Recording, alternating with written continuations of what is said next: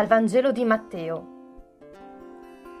In quel tempo Gesù disse ai suoi discepoli, Non accumulate per voi tesori sulla terra, dove tarma e ruggine consumano, e dove ladri scassinano e rubano. Accumulate invece per voi tesori in cielo, dove né tarma né ruggine consumano, e dove ladri non scassinano e non rubano. Perché dov'è il tuo tesoro, là sarà anche il tuo cuore.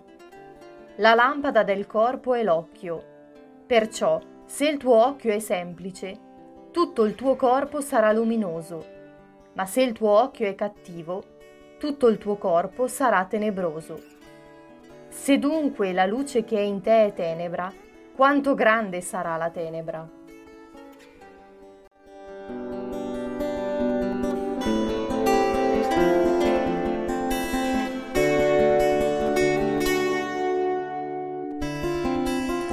Là dov'è il tuo tesoro, sarà anche il tuo cuore.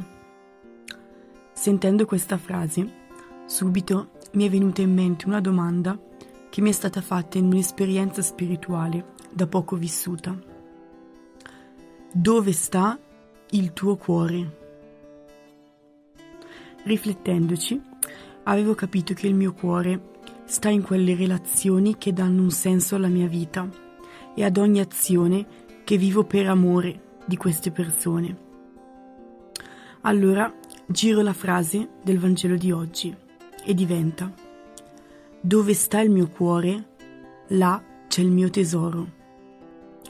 Ecco il mio tesoro sono il mio fidanzato, i miei genitori, i miei fratelli, i miei amici, le mie guide nella fede, le ragazze che mi sono affidate nell'educazione Spesso mi dimentico che tutti loro sono un tesoro per me, che sono qualcosa di prezioso da curare, custodire, perché i nostri legami, vissuti in Cristo, sono eterni. Se ci amiamo come ci ama Dio, lasciamo segni eterni. Spesso mi affanno durante la giornata piena di attività e rischio di vedere l'incontro con l'altro solo come un impegno da inserire nell'agenda.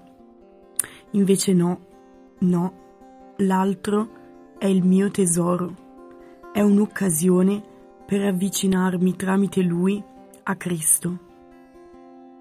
Rimanere concentrata sui miei tesori, non lasciarmi distrarre da preoccupazioni materiali, è difficile.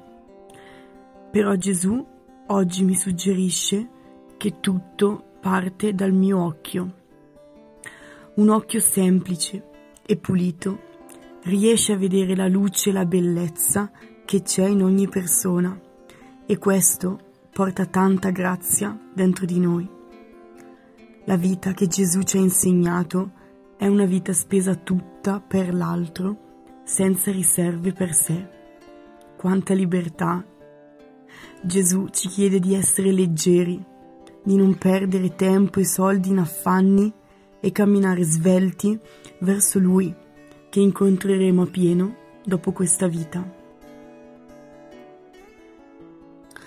Questa mattina mi ritaglio due minuti, ripenso a dove sta il mio tesoro e poi penso a quello che farò durante la giornata e mi chiedo, oggi come posso coltivare o custodire il mio tesoro eterno.